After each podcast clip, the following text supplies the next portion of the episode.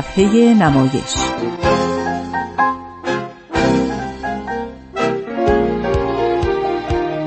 فصل دوم.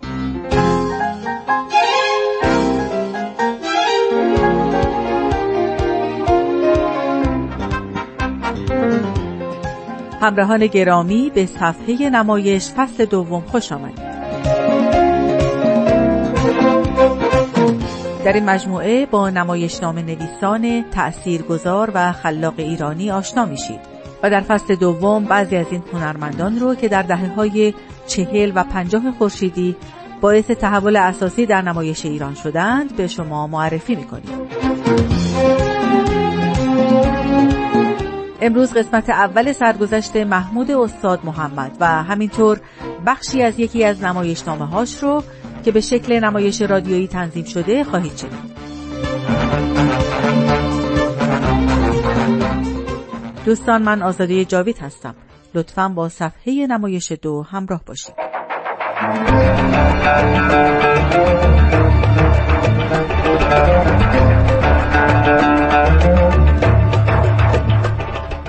محمود استاد محمد در آبان ماه 1329 در محله دروازه دولاب تهران به دنیا آمد. در نوجوانی و پس از آشنایی با استادش محمد آستیم نویسنده و مترجم و بعد نصرت رحمانی شاعر معاصر و عباس نلبندیان نویسنده و کارگردان با تئاتر آشنا شد. به گفته خود او نصرت رحمانی باعث شد که من وارد این هیته بشم و تئاتر رو بشناسم و با بیژن مفید آشنا بشم. خیلی زود به گروه بیژن مفید پیوست. فضای جالبی که بیژن مفید در اون دوره برای نوجوانان به وجود آورده بود بی نهایت براش جذاب بود و محمود در آتلیه تئاتر بیژن مفید عضو شد. سال 1347 بود که در مهمترین نمایش بیژن مفید یعنی شهر قصه در نقش خر خرات بازی کرد و با همون بازی به شهرت رسید. دوستان حتما به خاطر دارید که در همین مجموعه شرح حال بیژن مفید و بخشهایی از صدای اصلی نمایش شهر قصه رو برای شما پخش کردیم. محمود استاد محمد که در اون زمان تقریبا 18 ساله بود مونولوگی رو اجرا کرد که برای همیشه در تئاتر ایران ماندگار شد. لطفا به بخشهایی از این مونولوگ یا تکگویی توجه کنید.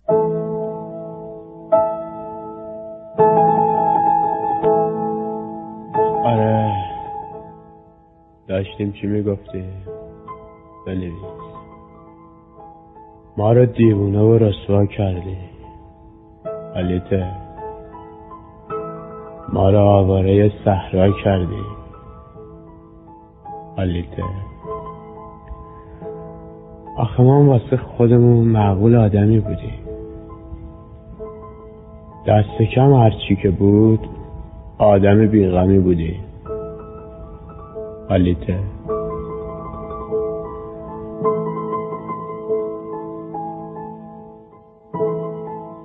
بله صدای محمود استاد محمد بود در نمایش شهر قصه که در سال 1347 و بعد از اون تا مدتها در سالن‌های مختلف تهران و شهرستانهای ایران اجرا شد.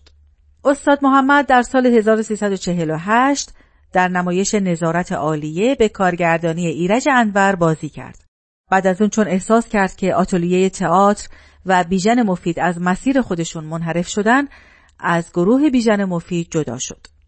سال پنجاه به بندر عباس سفر کرد و در اونجا گروه نمایش پوتوروک رو تشکیل داد. اما یک سال بعد مجددا به تهران برگشت و فهمید که آتلیه تئاتر منحل شده و هیچ کدوم از اعضای اون که بچه های محل خودش بودند دیگه به تئاتر فکر نمی‌کردند. اما هنوز در محل بودند. استاد محمد گفته همون موقع با آقای عباس جوانمرد سرپرست گروه هنر ملی آشنا شدم. او به من گفت همینجا بمون. و عضو گروه هنر ملی شدم. برای نصرت پرتوی همسر جوانمرد بازی کرد و در عین حال عضو گروه هم بود. از همون موقع شروع به نوشتن نمایشنامه کرد. اولین نمایشنامه ای که نوشت آسید کازم بود که اتفاقا یکی از متفاوت ترین نمایشنامه های خود او و اصولا تئاتر ایران بود. به نحوی که هنرمندان ایران رو وادار به عکس عمل کرد. از جمله محمد علی سپانلو که به دعوت گروه استاد محمد و نه چندان با خوشبینی به دیدن نمایش رفت. سپانلو در این مورد گفته تعدادی از اعضای این گروه یک روز آمدند به دفتر مجله فردوسی چون سهشنبه ها نویسنده ها اونجا با هم دیدار می کردند. و ما رو در رو در بایستی گذاشتند و بردن به تماشای نمایشی که کار کرده بودند. ما فکر می کردیم این نمایش خسته کننده ای باشه اما برعکس نه تنها خسته کننده نبود بلکه بسیار نمایش خوبی از کار در اومده بود. همین باعث شد که من مقاله درباره این نمایش بنویسم. وزیر وقت فرهنگ و هنر هم این مقاله رو خوند و دستور داد که سالن خوبی برای اجرا به این گروه اختصاص بدن. استاد محمد بعد از موفقیت آسید کازم نوشتن نمایشنامه رو ادامه داد و تعدادی از نمایشنامه های خودش رو به روی صحنه برد. نمایشنامه هایی چون شب 21 سپنج گنج و رنج، تیغ و ترنا، گل یاس و قصص القصر.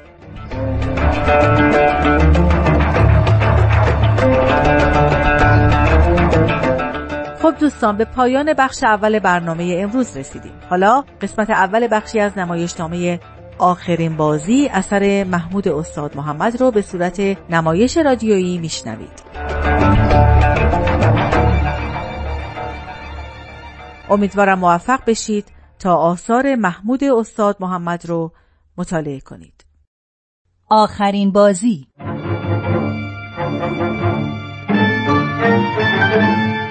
نویسنده محمود استاد محمد. کاری از واحد نمایش رادیو پیام دوست. کارگردان آزاده جاوید. بخش اول. پرده اول.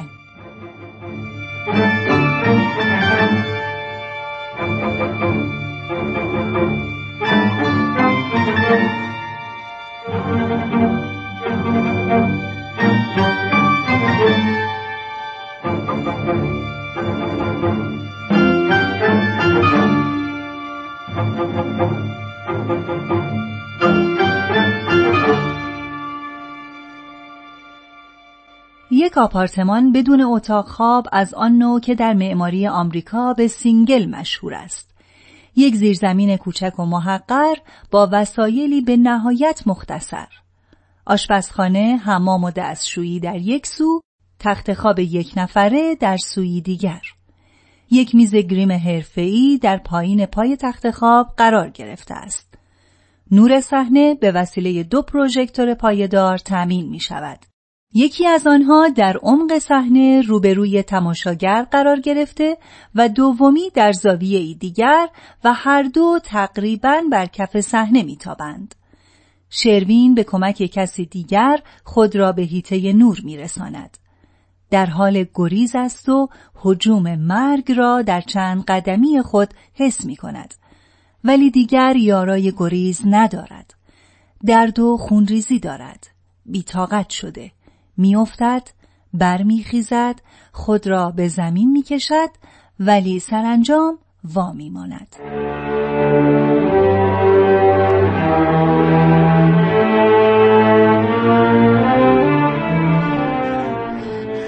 نمی‌تونم ایدر دیگه نمی‌تونم بیام تو هنوز می‌تونی بدی برو برو جونتو بردار در رو.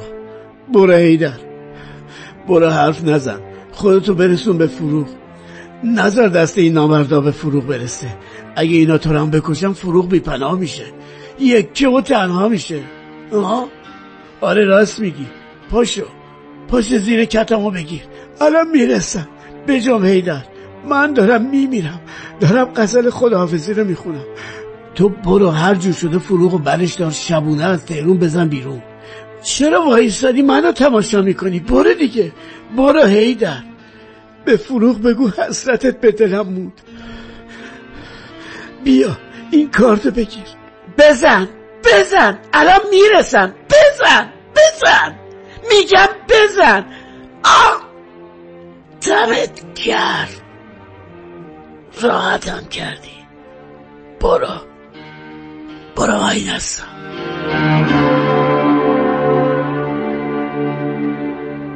شروین ناگهان از جا برمیخیزد.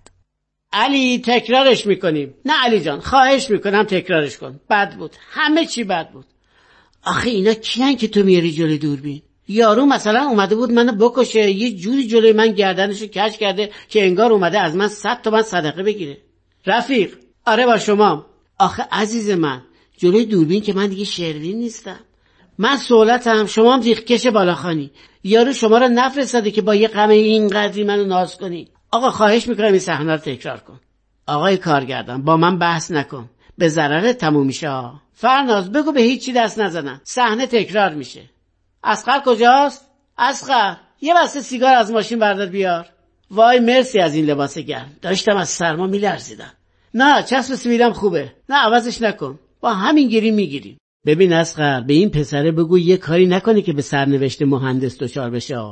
یه دفعه دیگه واسه من کارگردان بازی در بیاره راستی ساعت چنده؟ من ساعت هشت باید سر صحنه خشم کولی باشم. سر رو هم بیار می‌خوام برم. حسین فردا یه سری برو دفتر مهتاب فیلم. آره آره تو فقط قرارداد امضا کن بیا بیرون. من دستمزدتو درست می‌کنم. آقا ما آماده ایم تخت گاز برو جا نمونی. فرناز چرا داری دست دست می‌کنی؟ نه خیر من هر وقت آماده شدم خودم شروع می‌کنم. فرناز پنج ثانیه سکوت. action.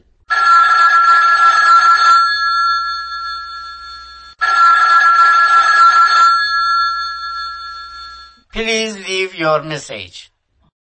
گوشیو بردار. گوشیو بردار. میگم گوشیو بردار یارو.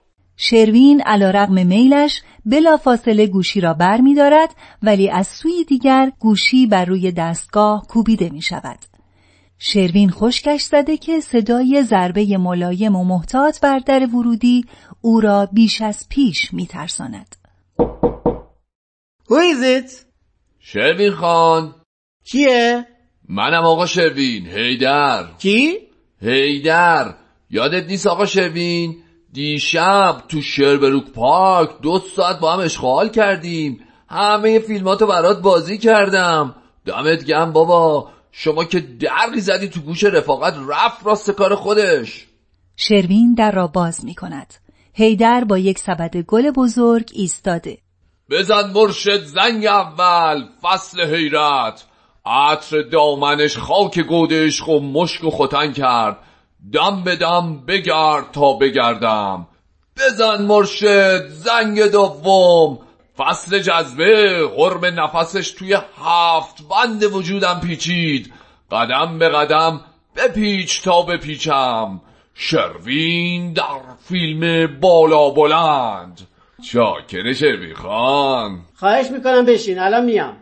به پوسترا رو آقا شروین اینجا رو که دیدم یاد ایران افتادم ایران کجاست؟ بله میگم ایران کجاست؟ ما رو گرفتی آقا شروین حالا چرا یاد ایران افتادی؟ به خاطر این پروژکتورا و این پوسترا و مگه تو تو کار سینما بودی؟ نه خیر. یعنی یاد چیزی نیفتادی؟ بله چرا؟ افتادم. حالا چرا یاد سینما افتادی؟ نمی‌دونم همین ریختی دیگه. یعنی نبگم به خاطر خودم ها نه. به خاطر شما. به خاطر اون وقتا که تو سینما بودین. شروین با لباس خونالود از دستشویی خارج می شود سبد گل از دست هیدر رها می شود چی شده آقا شروین؟ دارین فیلم برداری می‌کنین؟ تموم شد. دوباره شروع شد. دمت گرم. شروین در فیلم اسم فیلمت چیه؟ آه فریدون پشت دره.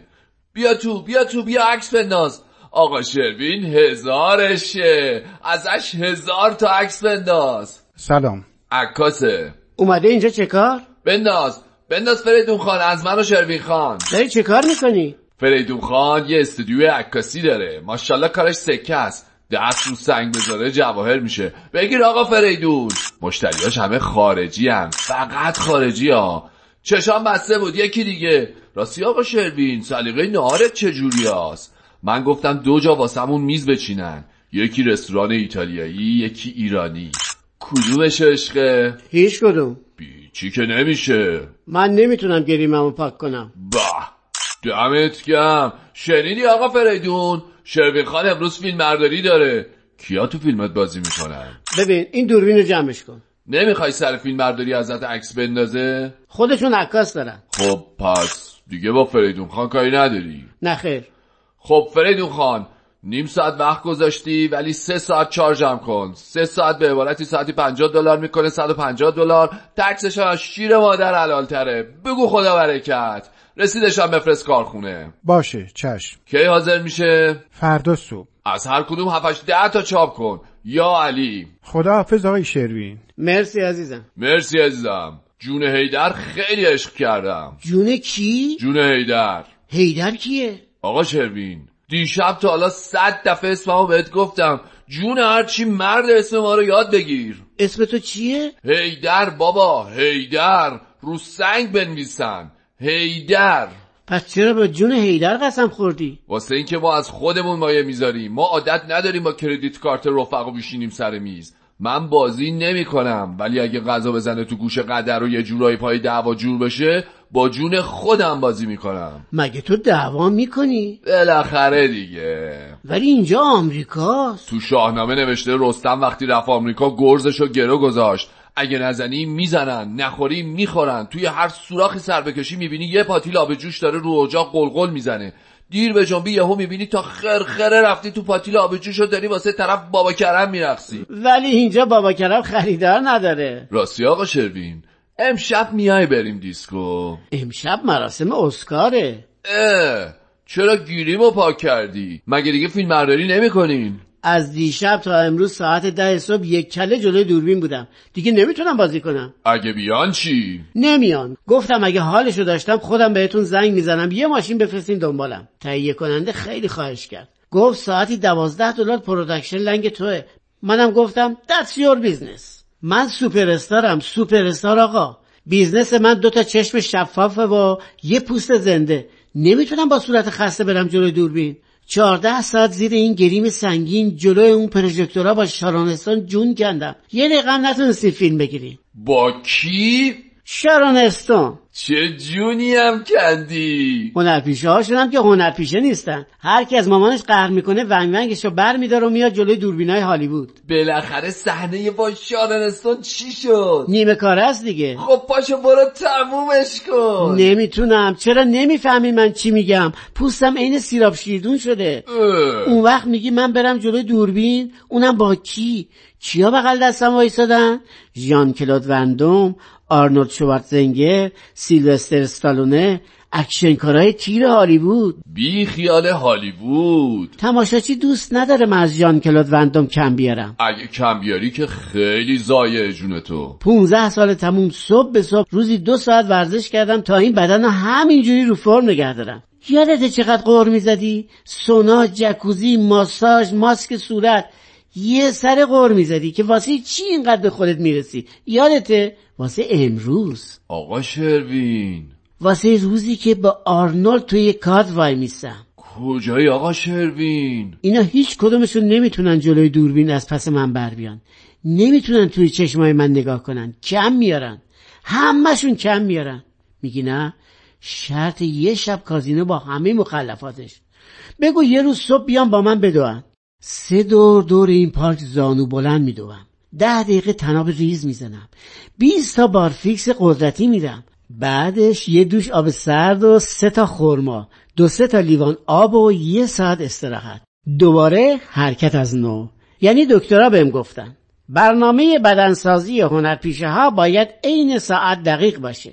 اگه بخوای دوباره بری جلوی دوربین باید بدن تو رو فرم نگه داری. گفتم دکتر من از ایران دست خالی آمدم بیرون. گفت تو چه کاری؟ گفتم سوپر استارم گفت پس باید مثل سوپر استارا زندگی کنی.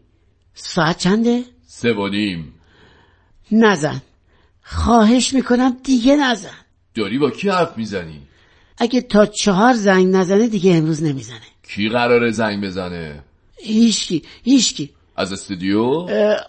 آره آره اگه تا چهار زنگ نزنن. برنامه شام و عشقه نهار که اونجوری ها شد. اقلا برنامه شام رو ردیف کنیم. گفتم که امشب جشن اسکاره. ولش کن بابا زای بازاره. منم اصلا حوصلهشو ندارم برم. ولی بی خیال ولی بگو یا علی. را در رو نداره. منو گذاشتن توی پلان صحنه. یعنی چی؟ قرار اسکار نقش اول زن رو بدم به فیلم اسپیلبرگ. پریشب اسپیلبرگ جلوی مارلون براندو به هم گفت دوست دارم هنرپیشه من اسکارش از دست شما بگیره. خب منم نخواستم روش رو زمین بندازم. اه. باور کن. حالا ببین آقا شوین میگم آ جدی میگی؟ بده بستونه دیگه. یعنی با همین دستی که امسال میدی سال دیگه می‌گیری. راستی آقا شوین پس چرا این مجله ها شلوغش نمی‌کنن؟ به کجای کاری؟ تا حالا دست کمش فقط ده تا مصاحبه از من چاپ کردن. همین هفته پیش استار مووی خیلی گرد و خاک کرده بود. اسکار 94 با حضور پل نیومن رابرت دنیرو و اعتبار بازیگری جهان. شروین. شروین. نه روزنامه و مجله های خودمونو میگم. تلویزیون ایرانیا چرا اونا در مورد شما هیچی نمیگن؟ من خودم نمی‌خوام. چرا؟ اینجوری به دلم نمیچسبه. بذار عکسم بخوره سردر سینماهای آمریکا. با اسکار برم روی جلد مجله های آمریکایی.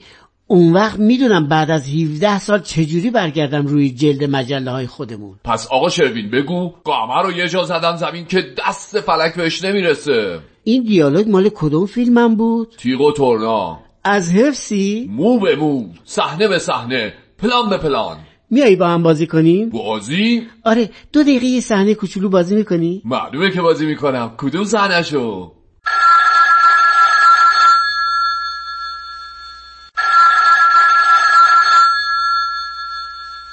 Please leave your message. شروین خان گوشی رو بر ندار باید کاری ندارم فقط می‌خواستم بهت بگم یعنی ایرش خان گفت یه زنگ به این سوپر استار ما بزن بگو امروز دوشنبه است. یعنی سه سه بار نه بار زر اومدی قرم سبزی. پیروز به ایرش خان گفتی روز دوشنبه پولتون رو میارم. گفت دوشنبه نمی‌تونی. گفتی شما اجازه بفرمایین. گفت اجازه ما دست شماست. اگه دوشنبه نیاری فقط بهت میگم زر اومدی قرم سبزی.